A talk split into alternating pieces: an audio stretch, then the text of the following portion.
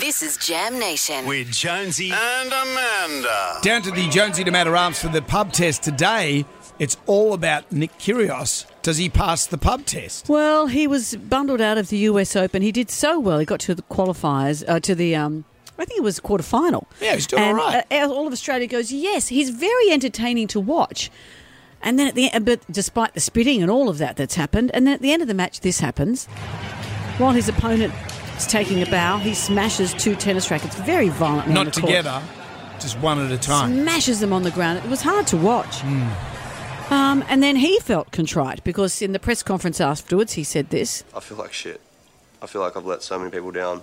I just like I feel like these four tournaments are the only ones that ever going to matter, and it's just like you got to start it all again, and I have to wait till Australian Open.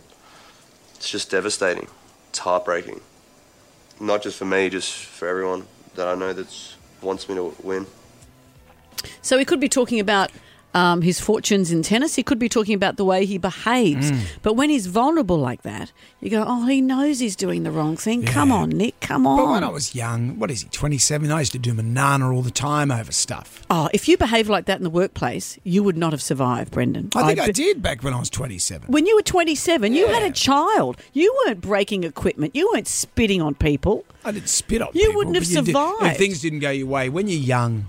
That's not young. In the He's tennis 27. in He's a a tennis kid. circuit, that isn't young. So what do you think? Does he pass the pub Does test for he you? pass the pub test? Yes, he does. I still love him, but I just wish he'd keep his little tantrums to himself. No, he doesn't. Look, he's tiresome. Just to use the words devastating and heartbreaking about losing a game.